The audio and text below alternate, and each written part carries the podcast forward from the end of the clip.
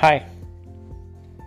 Let us read a few lines from one of my favorite books, Purpose Driven Life. The way you see your life shapes your life. How you define life determines your destiny. Your perspective will influence how you invest your time, spend your money, use your talents, and value your relationships. One of the best ways to understand other people is to ask them, How do you see your life? You will discover that there are as many different answers to that question as there are people. I have been told life is a circus, a minefield, a roller coaster, a puzzle, a symphony, a journey, and a dance. People have said life is a carousel.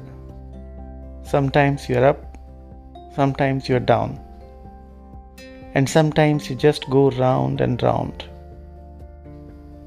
Or life is a 10 speed bicycle with gears we never use. Or life is a game of cards you have to play the hand you're dealt. If I asked how you picture life, what image would come to your mind? That image is your life metaphor. It's the view of life that you hold, consciously or unconsciously, in your mind. It's your description of how life works and what you expect from it. People often express their life metaphors through clothes, jewelry, cars, hairstyles, bumper stickers, even tattoos. Your unspoken life metaphor influences your life more than you realize. It determines your expectations, your values, your relationships, your goals, and your priorities.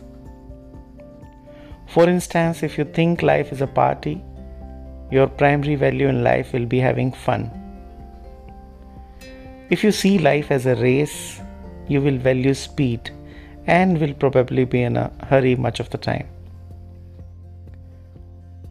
If you view life as a marathon, you will value endurance. If you see life as a battle or a game, winning will be very important to you. So, what is your view of life? I'll wait for your responses on my email ID gorask at the rate gmail.com. And thank you very much for sparing your valuable time in listening to this podcast. If you like it, please do share it and subscribe to it. Stay healthy, stay happy, stay safe. Thank you.